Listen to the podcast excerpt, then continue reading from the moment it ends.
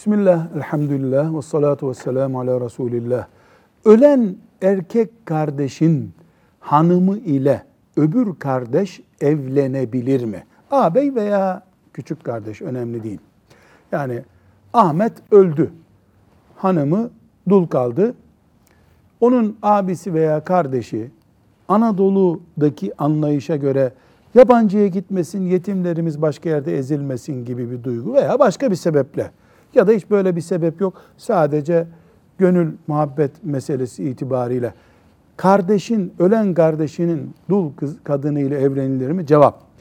Bir erkek öldükten sonra onun hanımı 4 ay 10 gün hiç kimseyle evlenemez, evlilik görüşmesi yapamaz, kocasının evinde bekler. 4 ay 10 gün. 4 çarpı 30 artı 10 gün bekler. Buna iddet diyoruz. Bu esnada evlenmek haram. Hiç kimseyle.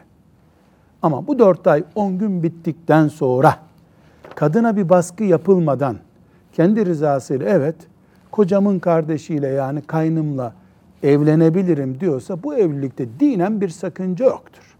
Velhamdülillahi Rabbil Alemin.